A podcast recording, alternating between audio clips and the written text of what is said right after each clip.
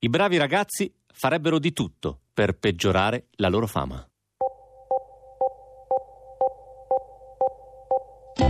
ma di per sé non ho neanche pensato alla gravità di questa cosa, è stato proprio un liberamento dei freni inibitori, probabilmente penso dovuto anche a questo fatto che non c'erano più gli altri, che non mi sentivo in dovere di comportarmi in nessun modo rispetto a nessuno. È davvero successo con una naturalità che ancora mi sorprende.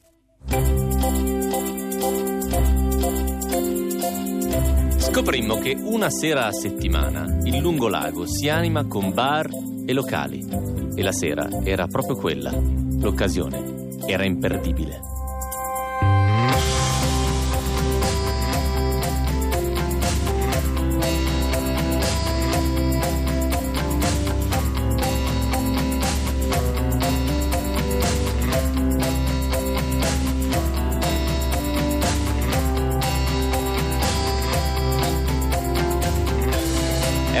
Fredda sera di inizio gennaio, ma è una bella sera per diversi motivi, perché le storie continuano ad arrivare, perché le storie le continuiamo a raccontare. Siamo qui e questa sera ne abbiamo un sacco in caldo per voi.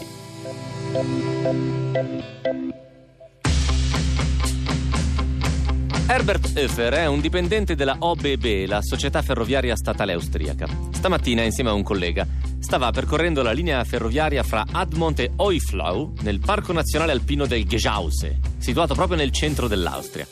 Lo stava facendo con un mezzo spartineve per tenere liberi i binari dalla neve che questi giorni sta cadendo copiosa.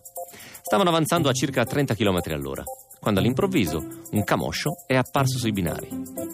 Loro non hanno nemmeno avuto il tempo di frenare che il camoscio, spaventato dal sopraggiungere del mezzo, si è buttato di fianco, scomparendo dentro la neve fresca. Sapendo che nella neve profonda gli animali hanno bisogno di molto tempo per andare avanti e soprattutto hanno bisogno di molta forza che in inverno non hanno, Herbert non ci ha pensato due volte. Ha fermato il mezzo e insieme al collega è sceso armato di pala per liberare l'animale completamente sepolto dalla neve. E senza aiuto dei due ferrovieri non ce l'avrebbe fatta. Invece, grazie al loro intervento, si è liberato e ha proseguito incolume verso le rocce più vicine. La puntata di stasera si intitola Bravi ragazzi. Raccontiamo di una notte brava di due bravi ragazzi e di una ragazza sperduta sull'Himalaya. Benvenuti a Pascal.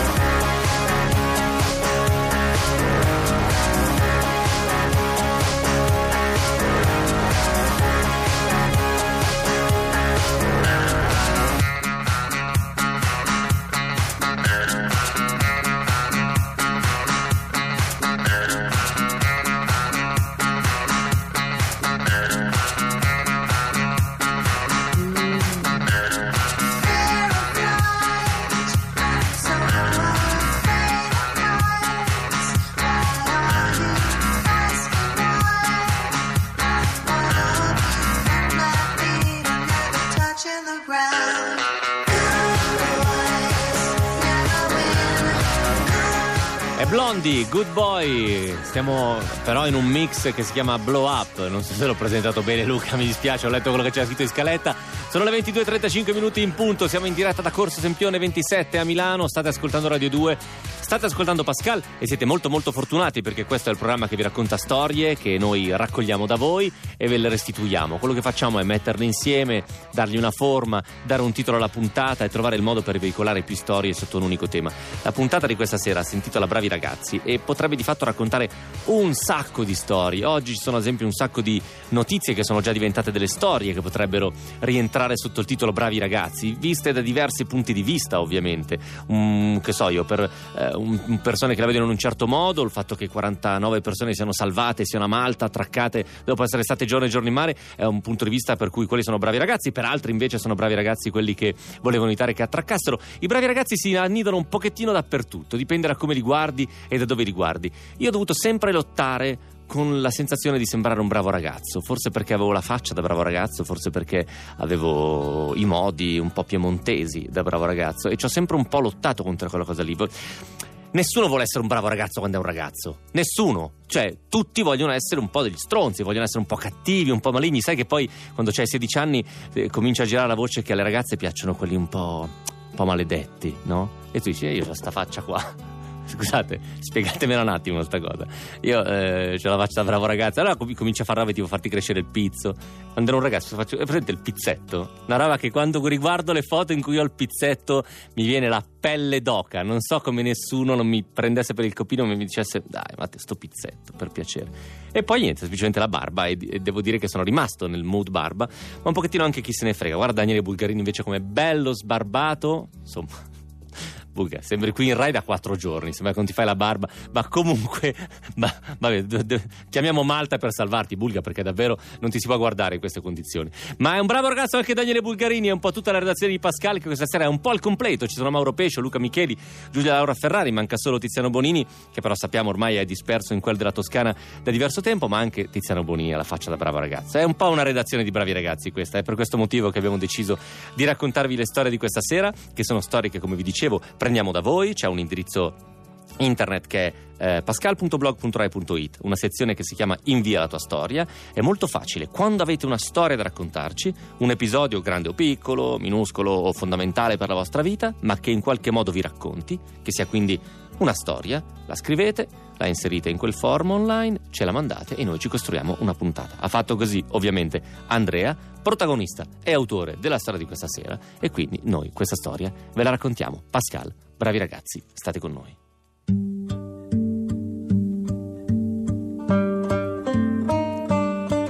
Io sono stato scout per diversi anni, facendomi tutta la carriera da lupetto in branco fino al clan, che è il nome del gruppo scout composto da ragazzi nella fascia 16-20 anni. Durante un campo di clan nell'estate del 2009 ci trovavamo al monastero di Bose. Eravamo ospitati all'interno del monastero e facevamo il nostro servizio, aiutando i monaci togliendo i rovi o estirpando piante infestanti. Durante questi campi però c'è anche un momento detto hike. I ragazzi vengono mandati a coppie in posti diversi, ovviamente a piedi, e tornano il giorno dopo. Io, considerato ragazzo responsabile e ligio alle regole, venni accoppiato a Davide, il più scapestrato del gruppo. Non pensate che fosse una cattiva persona, anzi. Davide aveva lo sguardo perennemente perso nel vuoto e quel tono di voce tra il sognante e il fattone che non si capiva se fosse perso in un mondo lontano dalla realtà o se ti stesse semplicemente prendendo per il culo. Quella mattina i capi ci annunciarono che saremmo partiti per l'AIC, poi ci divisero in coppie e ci diedero la mappa col percorso. All'alloggio avremmo dovuto pensarci noi, a costo zero. Come cibo una pagnotta di pane di quelle grandi, da un chilo, con l'invito a condividerla con chi ci avesse ospitato. Tutto ciò può sembrare bizzarro alle orecchie di chi è estraneo al mondo scout, in realtà la cosa ha il suo senso. Si va e si cerca ospitalità, vitto e alloggio nelle case come gli antichi pellegrini. È un buon modo per entrare in contatto con la gente, sempre che la gente sia d'accordo. Ci avviammo consultando la mappa. Arrivammo a Viverone nel primo pomeriggio e una volta là ci dirigemmo verso la chiesa per chiedere ospitalità per la notte. In questi casi la parrocchia è sempre la prima scelta e spesso anche l'unica. Non è per nulla facile convincere un privato cittadino a farti entrare in casa sua. Sì, gli scout sono bravi ragazzi, ma la gente non si fida. In chiesa trovammo il parroco, il quale con nostro disappunto sembrava parecchio dubbioso su di noi. A quanto ci raccontava, aveva ospitato alcuni scout maschi che durante la notte si erano riuniti con delle ragazze dello stesso gruppo e l'anziano prete non tollerava questa promiscuità. Lo rassicurammo in ogni modo possibile e alla fine lo convincemmo giurando sul nostro onore. E fummo di parola. In effetti, ragazzi, ragazze, non ne avremmo portate. Offrimmo al prete di condividere un pezzo del nostro ingombrante pagnottone, ma lui rifiutò. Ricevute le chiavi, ci sistemammo quindi nell'oratorio e affamati uscimmo per il paese a cercare qualcosa da mettere sotto i denti che non fosse solo pane. Entrammo in un negozio. C'erano alcune persone che guardavano una gara di atletica alla TV e proprio allora Usain Bolt faceva il suo record del mondo sui 100 metri. Finita la gara, spiegammo che eravamo scout e con un po' di imbarazzo offrì di condividere anche con loro un po' del pagnottone in cambio di qualsiasi altra cosa. Capivo lo spirito di condivisione che animava questa storia del pagnottone, ma mi rendevo conto che la cosa doveva suonare veramente ridicola. In effetti la proposta non sembrava attirarli, per nulla. Quindi comprammo un po' di affettato con dei soldi che non avremmo dovuto avere, scendemmo al lago per passeggiare un po' e fu l'inizio della fine, quando scoprimmo che una sera a settimana il lungolago si animava con bare locali e la sera era proprio quella. La prospettiva di fare un po' di festa, unita al sapore della trasgressione, rendevano l'occasione imperdibile. Adesso non mi ricordo come abbiamo scoperto che quella sera, quel giorno della settimana, era l'u- era l'unico in cui al lago c'era questa cosa. Poi Davide sarebbe andato sicuramente perché insomma eh, era, era il suo ambiente, è quello che era proprio nella, nella sua natura che l'avrebbe fatto. Io gli sono andato, gli sono andato dietro, però insomma non mi sono mai opposto, non mi sono neanche tirato, tirato indietro. Dopo la cena a base di tanto pane e un po' di affettato, scendemmo al lago. Avevo solo una cosa da vestire che non fosse l'uniforme scout ed era una tuta da calcio blu e azzurra in stile anni 90, di tessuto sinteticissimo, con pantaloncini e maglietta con colletto. Mettere quei vestiti lì per andare a locali è stata la cosa più trasgressiva di tutta l'avventura. Ci sedemmo nel primo locale e ordinammo da bere. Mi sentivo felice, sereno, libero. Bevemmo e bevemmo e finimmo con l'essere belli ubriachi. Con quel pizzico di lucidità che ci restava, decidemmo di tentare di tornare verso l'oratorio. Entrambi avevamo la sbronza allegra ed eravamo estremamente molesti. Urlavamo a tal punto che la gente si sporgeva dalle case. Me ne rendevo conto che urlavo troppo, ma non provavo vergogna, semplicemente prendevo atto con me stesso che non potevo farci nulla. E soprattutto commentavo senza ritegno qualsiasi cosa vedessi, come degli orrendi nani da giardino appoggiati in cima a un muretto di cinta.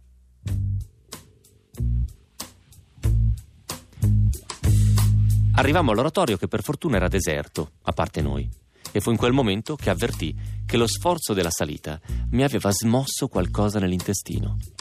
Provai a mettermi disteso, ma non stavo meglio. A un certo punto urlai a Davide: Sacchetto! Lui fu prontissimo a lanciarmi la borsa di plastica che fino a poche ore prima aveva custodito il pagnottone. Dopo qualche conato e una decina di minuti stavo già meglio.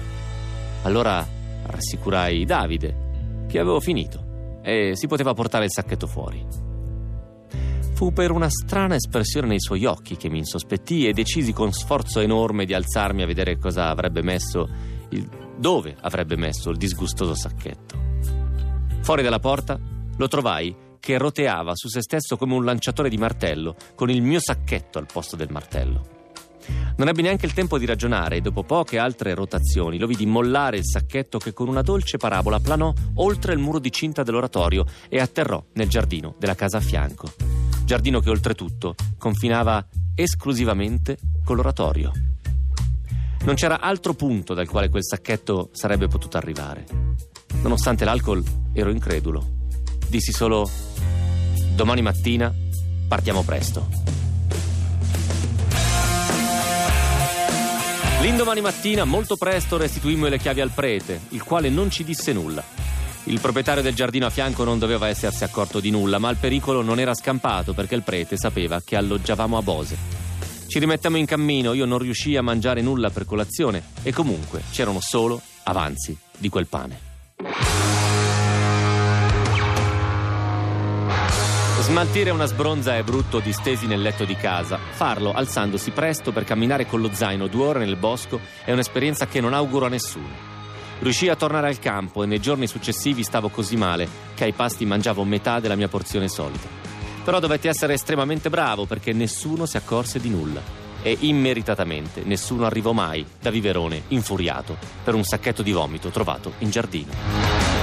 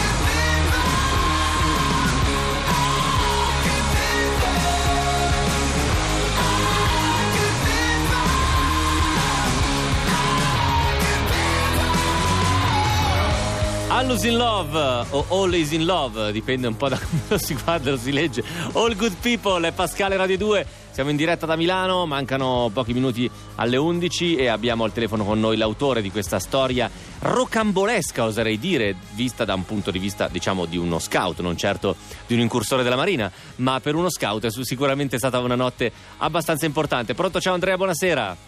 Ciao Matteo, ciao, un saluto a tutti gli ascoltatori. Come stai? Io sto benissimo, sono qua nella mia stanza, un po' freddina, ma, Ma un tutto pochettino, sommato sto bene. un pochettino si sente anche che sei di quale parte dell'Italia?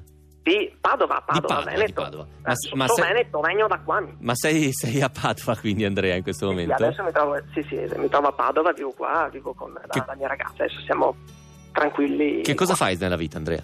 Allora, io attualmente sono un ricercatore universitario, una insegno all'università, eh, campo della scienza dei materiali, eh, per dire materiali ceramici che non sono le maioliche della nonna, sarebbero quei materiali che lavorano, fanno cose ad alte temperature. Tipo, Eh, fino a tipo, fine. Tipo, fammi- Tipo, per esempio, un progetto che abbiamo attivo è quello delle marmitte catalitiche, le marmitte della macchina. Ok. Uh, mh, contengono platino che fa tutte quelle cose che fa la degradazione dei gas tossici che vengono fuori, perché è un po' quello lo scopo della marmitta. Cioè il gas assorbe i gas tossici e lascia andare quelli buoni. Sì, praticamente degrada perché escono monossidi, escono ossidi strani, degrada cose che sono meno dannose. Ok. Eh, noi, nella nostra linea di ricerca, di trovare materiali che fanno questo lavoro però costando meno del platino. Ok. per dire, Tra cui la ceramica. Tra cui sì, sì, si chiamano ceramici, ma è un nome che abbraccia tante cose, vuol dire Ok. tutto e niente. Sì, sono- Ma Andrea, però dicevi fino a fine mese, ho sentito bene. Fino a fine mese, sì, perché E- poi a fine mese il mio contratto scade e dopo, e dopo eh, inizieremo con una nuova avventura perché con alcuni colleghi ci eh, mettiamo in proprio e facciamo una società per, eh, per portare la nostra conoscenza nel campo dei materiali un po' fuori, un po' Attenzione, una startup, stiamo parlando di una Una startup. startup, sì, stiamo- Bravissimi. stiamo parlando- Ma stiamo avete- parlando di una startup. Stiamo parlando di una startup, attenzione, quindi abbiamo già anche dei finanziatori, degli angel, eh, Abbiamo- quelli lì? Mm, abbiamo, abbiamo un po' di contatti, abbiamo delle speranze di, di- sì, abbiamo, qualche- abbiamo delle speranze di farci, non, di- non Guarda. dei finanziatori perché alla fine non, non abbiamo grosse spese, Ok. però buone prospettive speriamo che ci siano. Non Se sai, quanto, mando- non sai quanto la squadra di Pascal creda già in voi, ragazzi. Siamo tutti- vi ringrazio tutti. Siamo tutti con voi. Eh, Tu hai 28 anni, giusto Andrea? 28 anni, sì. esatto. E, e gli altri tuoi amici colleghi? Ah, beh, a parte, a parte la prof che è un po' più Ok. attempata, siamo tutti, siamo tutti là. Attempata cosa avrà? 40 anni? Attempata. Sì, no, 50, ma è giovane Sì. dentro, è giovane Eh, dentro, per, me, ok. per me non. Salutiamo la prof ovviamente che probabilmente prof. sta ascoltando. Torniamo invece a quel giorno, tra l'altro tu citi zone che a me sono molto care perché essendo del Novarese il lago di Viverone era uno di quei posti in cui si andava a fare il bagno, anche se si diceva c'erano le bisce d'acqua. Che era una Eh, cosa so. che mi teneva abbastanza lontano. Poi, però, qualcuno mi diceva: Guarda, che ci sono dappertutto le bisce d'acqua nei laghi. Però, vabbè, quello è un altro paio di maniche. Andrea, tu sei chiaramente un bravo ragazzo, giusto? Lo si sente dalla voce, dal tono. Per quale motivo quella sera vai in giro vestito in quel modo? Perché il tema è quello, cioè tu ti metti una sorta di completo di squadra di calcio sintetico. Sì, praticamente sì, ma perché eh, dell'equipaggiamento che mi ero portato, perché alla fine in questi hike eh, noi abbiamo camminato da Bose fino a Viverone e quindi lo zaino è il più leggero possibile e dentro noi ci mettiamo la nostra divisa scout e una cosa civile borghese più o meno tra quelle che abbiamo pulite. In realtà quella era l'unica cosa che mi ero portata, che mi avanzava ed era l'unica altra cosa che avevo. È per quello che se volevo fare questa cosa ed era ovvio che l'avremmo fatta perché Davide comunque come ho detto era proprio il, il suo ambiente naturale e io gli sono andato dietro senza sollevare alcuna obiezione farlo in uniforme scout sarebbe stato Sì, sarebbe sacrifico. stato troppo. Eh, certo, certo, un po' come i cadetti dell'accademia che, che devono comunque mantenere un certo comportamento anche se non sono in divisa. Mm, quanto avete, tu ricordi quanto avete realmente bevuto? Cioè, eravate talmente pischelli che con due bicchieri siete andati completamente fuori oppure no? Avete bevuto Allora, tanto?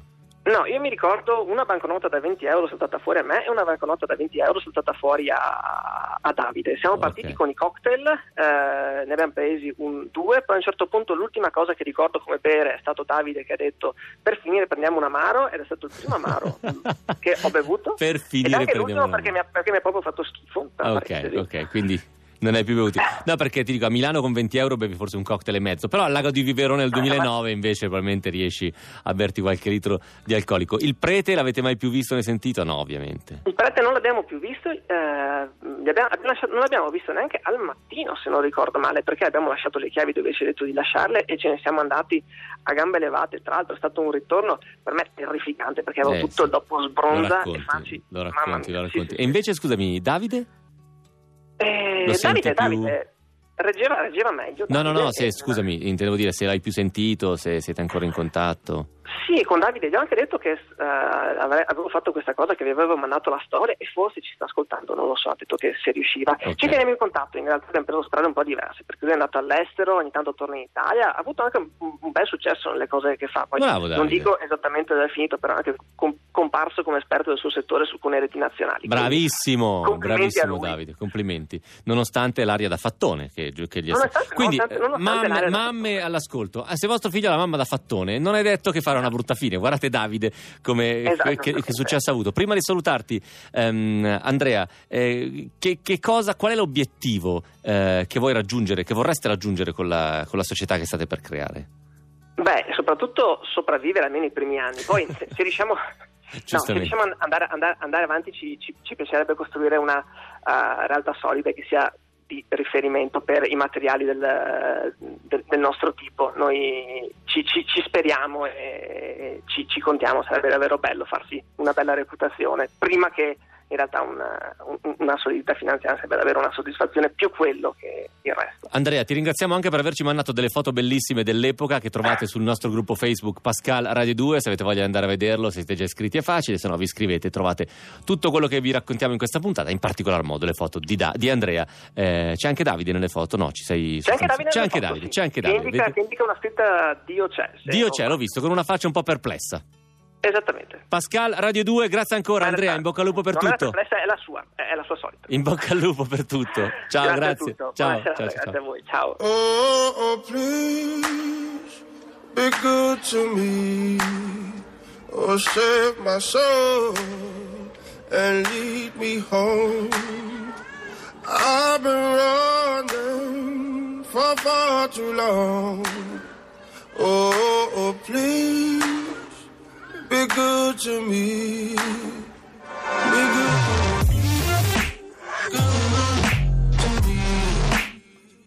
Be good to me.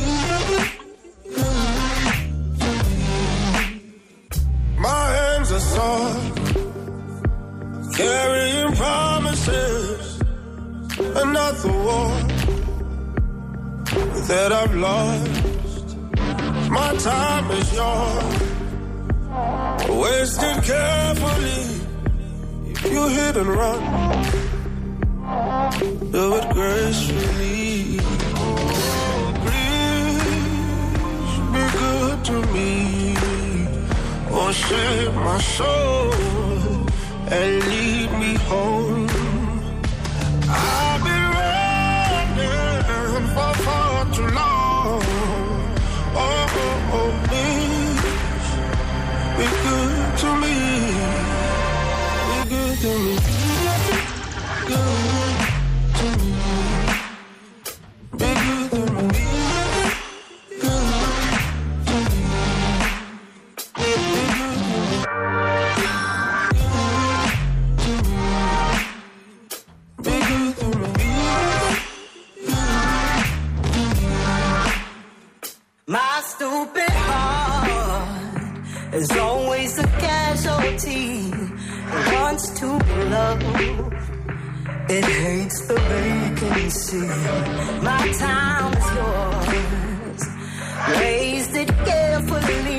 Siete nel posto giusto se avete voglia di raccontare storie, se avete voglia di ascoltare delle storie, o siete nel posto giusto banalmente se avete voglia di passare eh, un'ora cercando di distrarvi dalla vostra vita. Non che la vostra vita abbia bisogno di distrazioni, ma o in realtà sì. Cioè, non che la vostra bisogno, tutte le vite hanno bisogno di distrazioni. È il motivo per cui abbiamo cominciato a distrarci raccontando storie in tutti i modi, eh, in maniera orale, nelle caverne. Parto da lontanissimo. Eh, ragazzi, eh, eh, eh, quando ci vuole, ci vuole. Partiamo da lontano. Nelle caverne abbiamo cominciato a raccontare storie e fare disegni. Poi la gente ha cominciato a scrivere, sono nati i libri, e poi cose, poi i film, e poi lo storytelling, e poi i podcast, e prima ancora la radio. E quindi direi che eh, fa al caso vostro la puntata di questa sera. Si intitola Bravi ragazzi. Se siete bravi ragazzi o se non lo siete mai stati, perché abbiamo un'altra storia dopo la storia di Andrea che parla proprio di un- una ragazza che racconta un'esperienza che, insomma, da brava ragazza non è esattamente, anche se parte come, ehm, co- com- come appunto, come se lei, come se lei si raccontasse come una brava ragazza. In realtà, da quando avevo dieci anni, dice,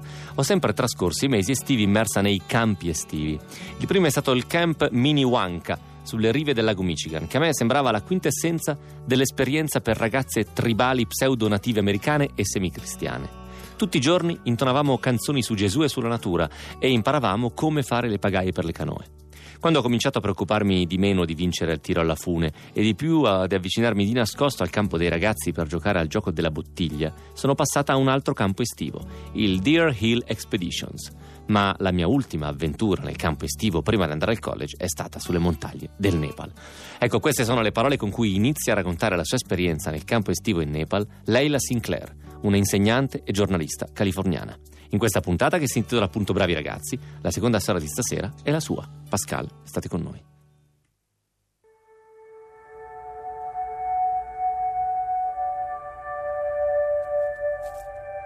Mi sono ritrovata all'età di 17 anni in un remoto villaggio dell'Himalaya, proprio sotto l'Everest.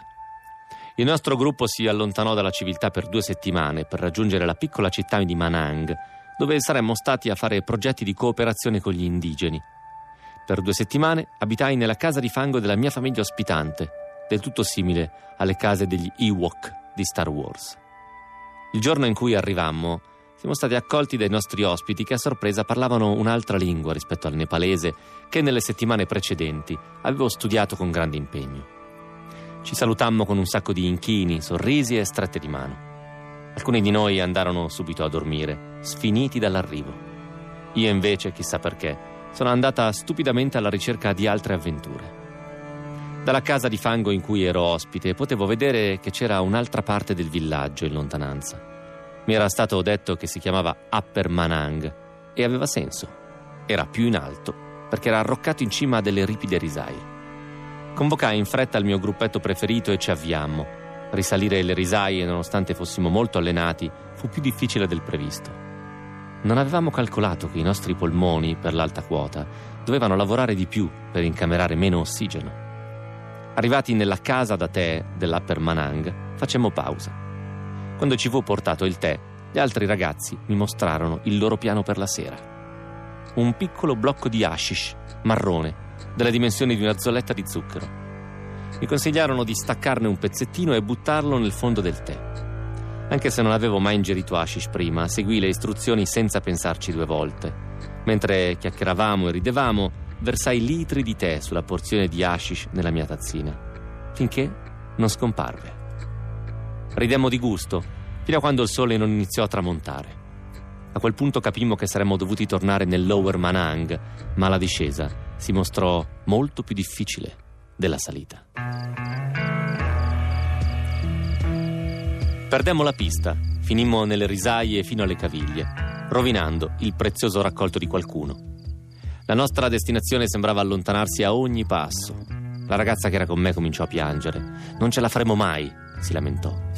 Continuammo a camminare in discesa senza pensare, era sempre più buio e il nostro petto si sollevava oltre che per lo sforzo dovuto all'altitudine, anche per la paura e per gli effetti dell'ashish. La mia amica era sempre più nel panico. Proprio quando arrivammo alla periferia del nostro quartiere, dal nulla un uomo si avvicinò. Quando fu di fronte a noi respirò profondamente ed emise un suono, il suono di un om. Ci invitò a gesti a coordinare il nostro respiro con il suo om e il nostro cuore rallentò il suo affanno fino a quando ci siamo sentite pronte per continuare. Quando poi siamo arrivate nella città, ci siamo rese conto che non sapevamo minimamente come identificare le abitazioni dei nostri ospiti, perché tutte le case erano uguali.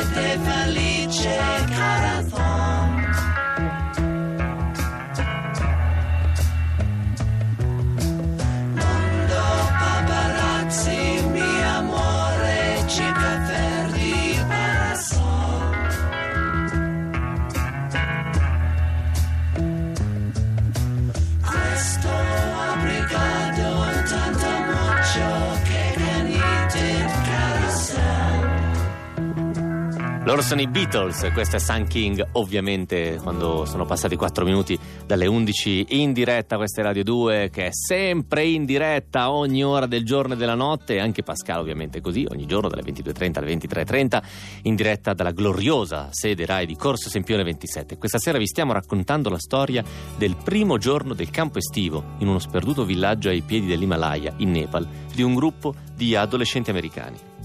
Dopo essersi presentati alle famiglie ospitanti, qualcuno di loro si avventura verso la parte alta del villaggio, dove decidono di sciogliere dell'ashish nel tè.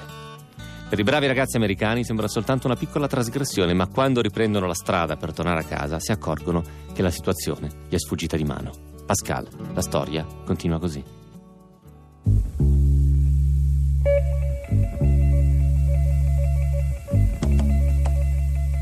A questo punto la mia memoria ha dei vuoti. Ricordo che finii a vomitare a casa di qualcuno che non era la mia famiglia ospitante. Ricordo che tutti a Manang vivevano al piano superiore e il loro bestiame viveva al piano terra. Qualcuno mi spiegò che facevano così perché il calore del bestiame saliva a riscaldare le persone al piano di sopra. Mentre vomitavo nella stalla, una donna anziana mi si avvicinò e mi sfregò un unguento sulla schiena che mi fece sentire meglio. Io la ringraziai tenendo le sue piccole mani nelle mie e con profondi inchini. Ricordi che- ricordo che i suoi palmi mi sembrarono di cuoio conciato. La donna poi chiamò un ragazzo più o meno mio coetaneo e gli ordinò di aiutarmi a trovare la strada. E così tornai a casa. Mi arrampicai su per la scala a pioli e mi rannicchiai su un letto molto duro, molto piccolo, accanto a una ragazza canadese così alta che i suoi piedi erano abbondantemente fuori dalle coperte.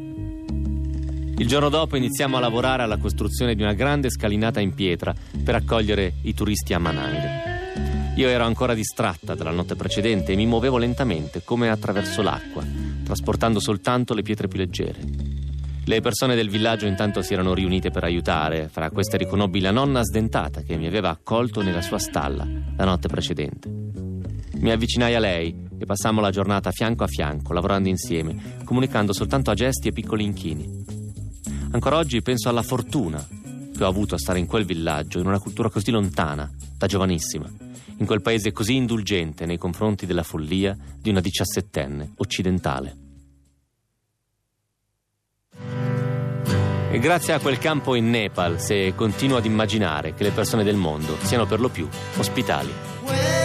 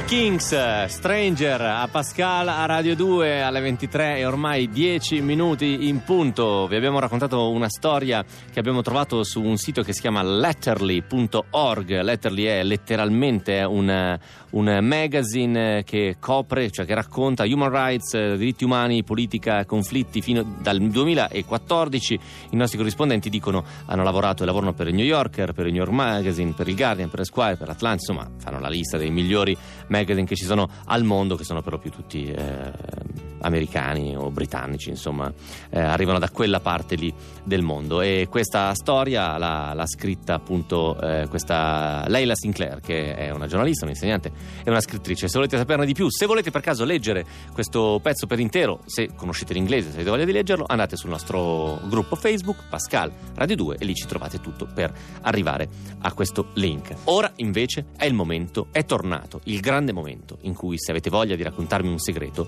potete farlo. C'è un numero di telefono da chiamare, l'800 800 002. C'è un telefono che come sentite è fisicamente qui con me, scusa Bulga, Bulgarini trema ogni volta che do dei colpi al telefono di prima generazione, perché voglio farlo sentire bene, guarda. È un telefono di, cla- di plastica, è un telefono di prima generazione che abbiamo qui in studio con me. Abbiamo chiesto diversi permessi alla RAI Radio Televisione Italiana per poter avere un telefono come questo in studio, perché non è facile. Perché un conto è avere un telefono in regia, un conto è avercelo in studio. 800 800 002. Per fare che cosa? Per raccontarmi una storia che non avete mai raccontato a nessuno. Ragazzi, è il 9 di gennaio, è un periodo di merda, diciamocelo. Sono finite le feste, c'è tutto gennaio, fa un freddo cane. È arrivato il momento di liberarvi di una storia che non avete mai raccontato a nessuno. 800 800 002, vi garantiamo l'anonimato. Chiamatemi dopo il brano musicale.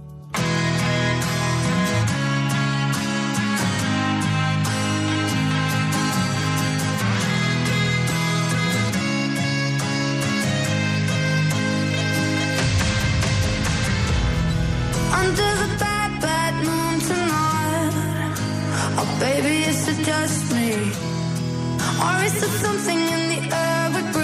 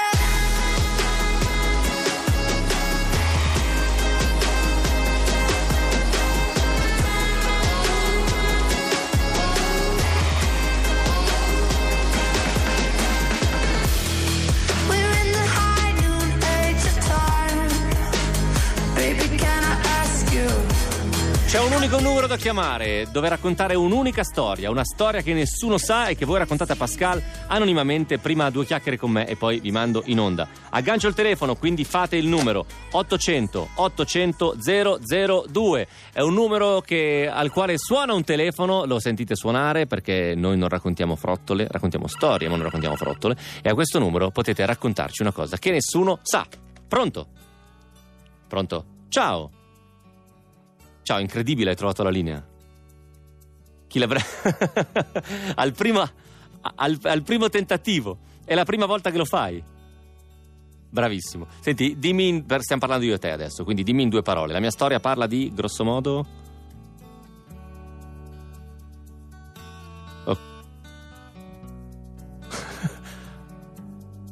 Per il primo anno. Va bene, dai, ti, ti mando in onda e me la racconti. Stai lì, ti mando in onda. 800 800 002, c'è un ascoltatore che è la prima volta che prova ed è la prima volta che trova la linea. Eccoci qua, pronto? Ciao, ciao. Ciao, mi dicevi, c'è già uno strappo alla regola perché mi dicevi non è la tua storia, è la storia di tuo suocero. Sì, esatto. Ok. È una storia un po' particolare. Eh, siamo in Sicilia, eh, siamo intorno agli anni 50. Sì, Eh, questo bambino nasce, ovviamente una famiglia legata all'agricoltura, e c'è un'epidemia in inverno, i genitori lo prendono, lo portano in campagna e vive tutto il primo anno della sua vita in campagna.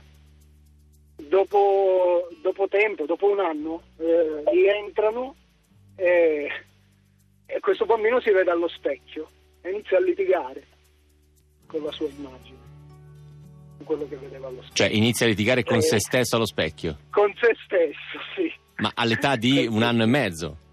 All'età di un anno e qualche mese non si era mai visto allo specchio perché in campagna non avevano uno specchio. Ok, chiaro. E, e quindi è una cosa molto strana perché ormai oggi ci saremmo più abituati, però lui eh, Scusami, la, ma la racconta sempre... E in che modo litiga? ricorda, in che modo litiga con, con sto bambino allo specchio? Cioè, se la prende?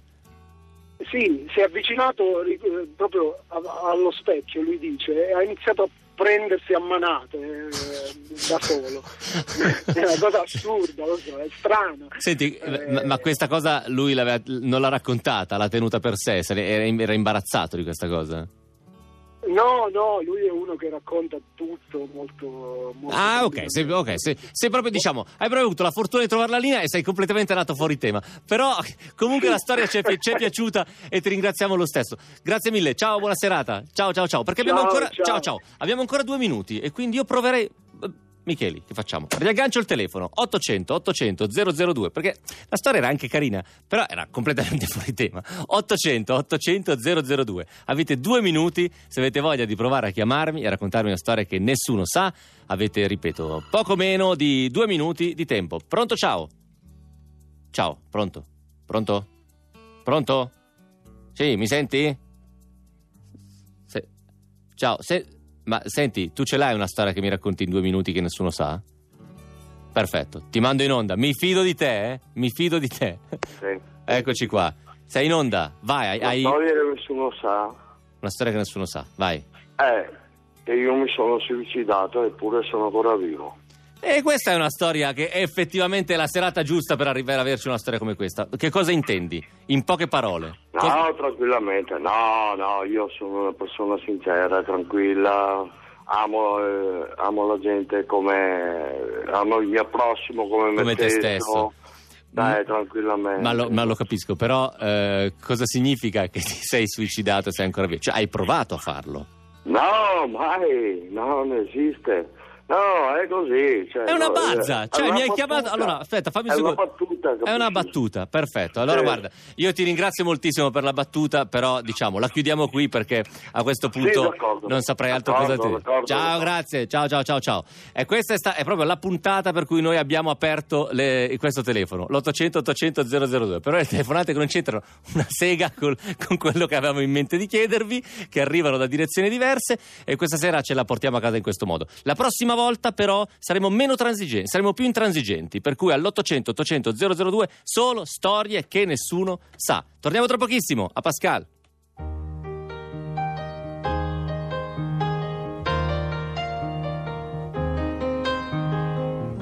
It's a little bit funny, this feeling inside. I'm not one of those who can easily hide. I don't have much money, but boy, if I did, I'd buy a big house where we both could live. If I was a sculptor, but then again, no, or a man who makes potions in a traveling show. I know it's not much, but it's the best I can do. My gift is my song, and this one's for you. and you can tell everybody this is your song. It may be quite simple, but now that it's done, I hope you don't mind. I hope you don't mind that I put down in the words how wonderful life is while you're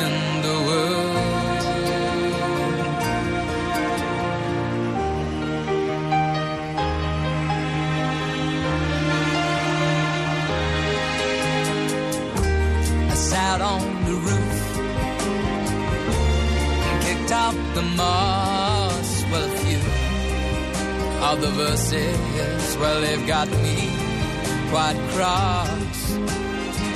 But the sun's been quite kind while I wrote this song. It's for people like you that keep it turned on. So excuse me for getting Lui è Elton John, ovviamente. Questo è Pascal, il programma che vi racconta storie, lo fa tutte le sere e tutte le sere chiude con una storia a puntate in cui un uomo ha deciso di raccontarsi la sua vita, la sua vita da criminale, la sua vita da bandito, come si definisce lui.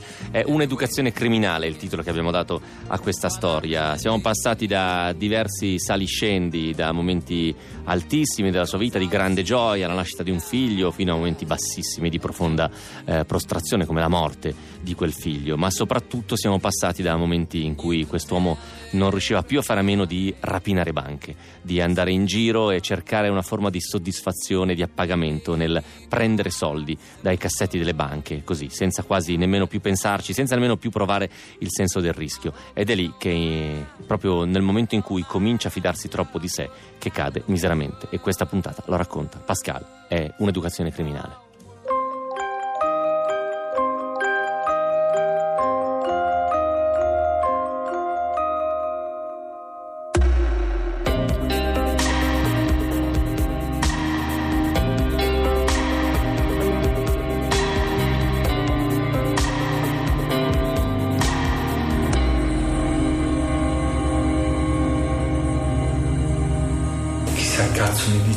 Testa, voglio fare una rapina. Il giorno dopo lei è convinta che saremmo partiti, gli dico no, non partiamo, faccio un paio di telefonate, chissà perché comunque mi piglio anche una pistola, riesco a recuperare un'arma con delle persone lì del posto, è abbastanza facile, comunque nel giro di due giorni io ho la rapina della banca da fare e la pistola e, eh, e succede un sinistro in questa banca qua. La rapina fila abbastanza liscia, ma quando sto per uscire mi accorgo che il direttore è armato. Sono ormai fuori quando sento dei colpi di pistola. Siamo nel centro di Bergamo e mi sento sparare dietro. Quelli che seguono sono minuti concitati, la gente urla, io scappo con il bottino, ho il terrore che qualcuno mi stia seguendo. Riesco a salire in auto e a scappare. Dopo molti giri arrivo nell'albergo dove c'è Tatiana ad aspettarmi totalmente ignara.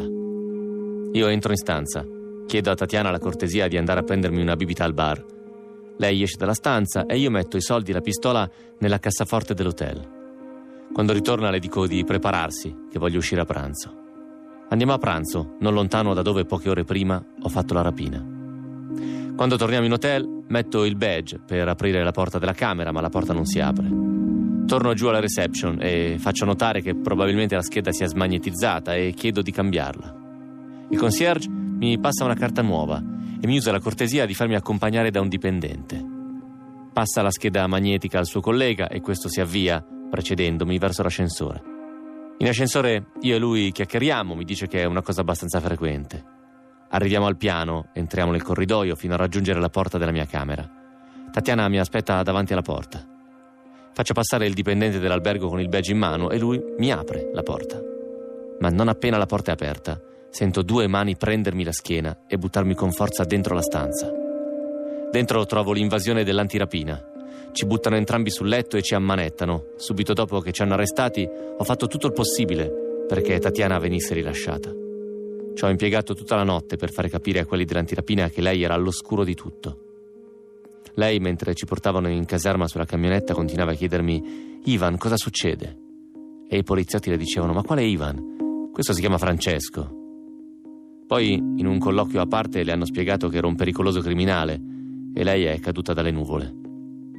Da una cella di sicurezza, quella stessa sera, ho chiamato un carabiniere e gli ho chiesto di poterla guardare in faccia e dirglielo io. Mi hanno portato in ufficio.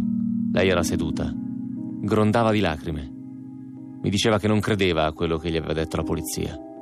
Io invece le dissi che era tutto vero. Un senso di colpa anche per questa ragazza qua, pazzesco. Cioè, che non guardavo in faccia nessuno, non mi rendevo conto di, di quello che recava le persone, io non io, io lo guardavo, ero, non so, chiamate un pezzo di merda, ditemi le peggiori parole, ma io non so cosa di rispondere, cioè non, io non mi accorgevo delle persone, non, non badavo a queste cose. io non... se una persona stava male o quello che facevo io anche con mio figlio, sa, eh, Mauro, io anche con mio figlio, cioè mi facevo male, ma io non, io non andavo oltre me stesso. Non, non- non lo so, non ero capace, non lo so, non me l'aveva insegnato nessuno, che cazzo ne so. Non- e ciò non toglie che non amavo le persone, io amavo mio figlio, cazzo perché era. Era mio figlio, figlio maschio, il primo, cioè. Però, boh, non lo so, non ero capace.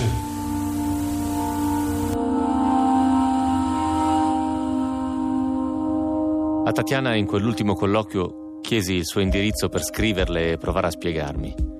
Lei me lo scrisse su un pezzo di carta.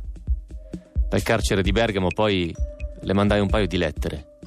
Le scrissi che le chiedevo scusa, che non potevo coinvolgerla, cosa che invece avevo comunque fatto.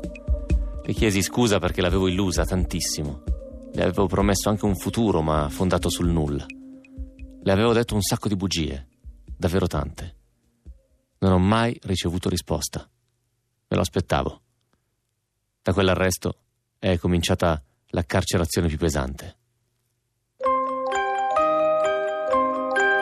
È il 2009, ho 33 anni e sono di nuovo in galera.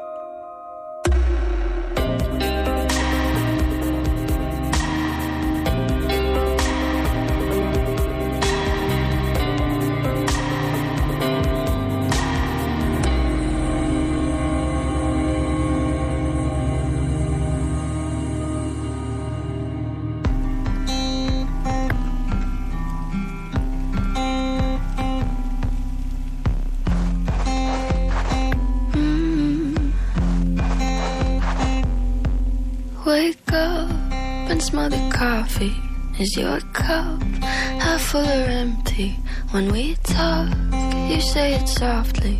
But I love it when you're awfully quiet.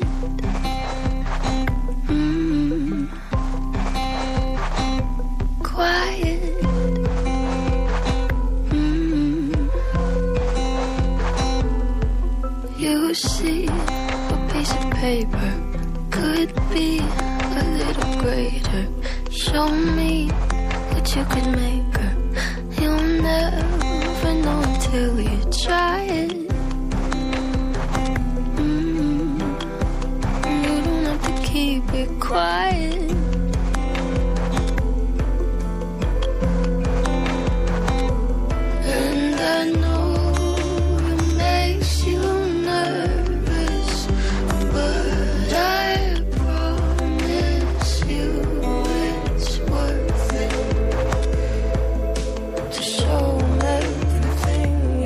Inside.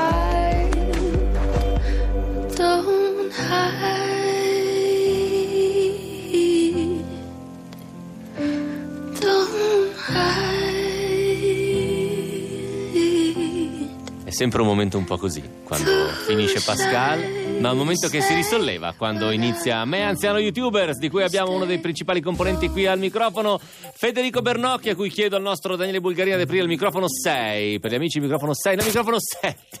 Microfono 7, Federico Bernocchi è qui con noi, puoi parlare. Avevo preso il eh. 5, avevo Ho preso il capito. 5.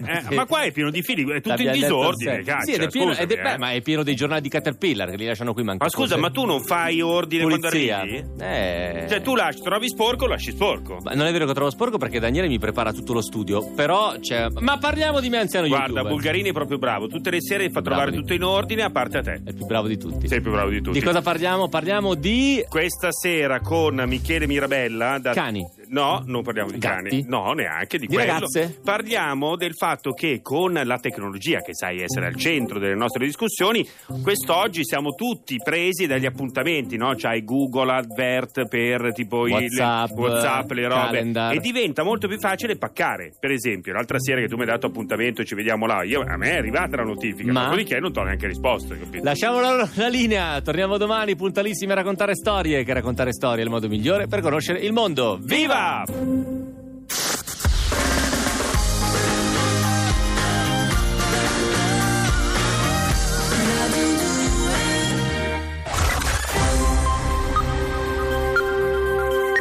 Sono le 23 e 30.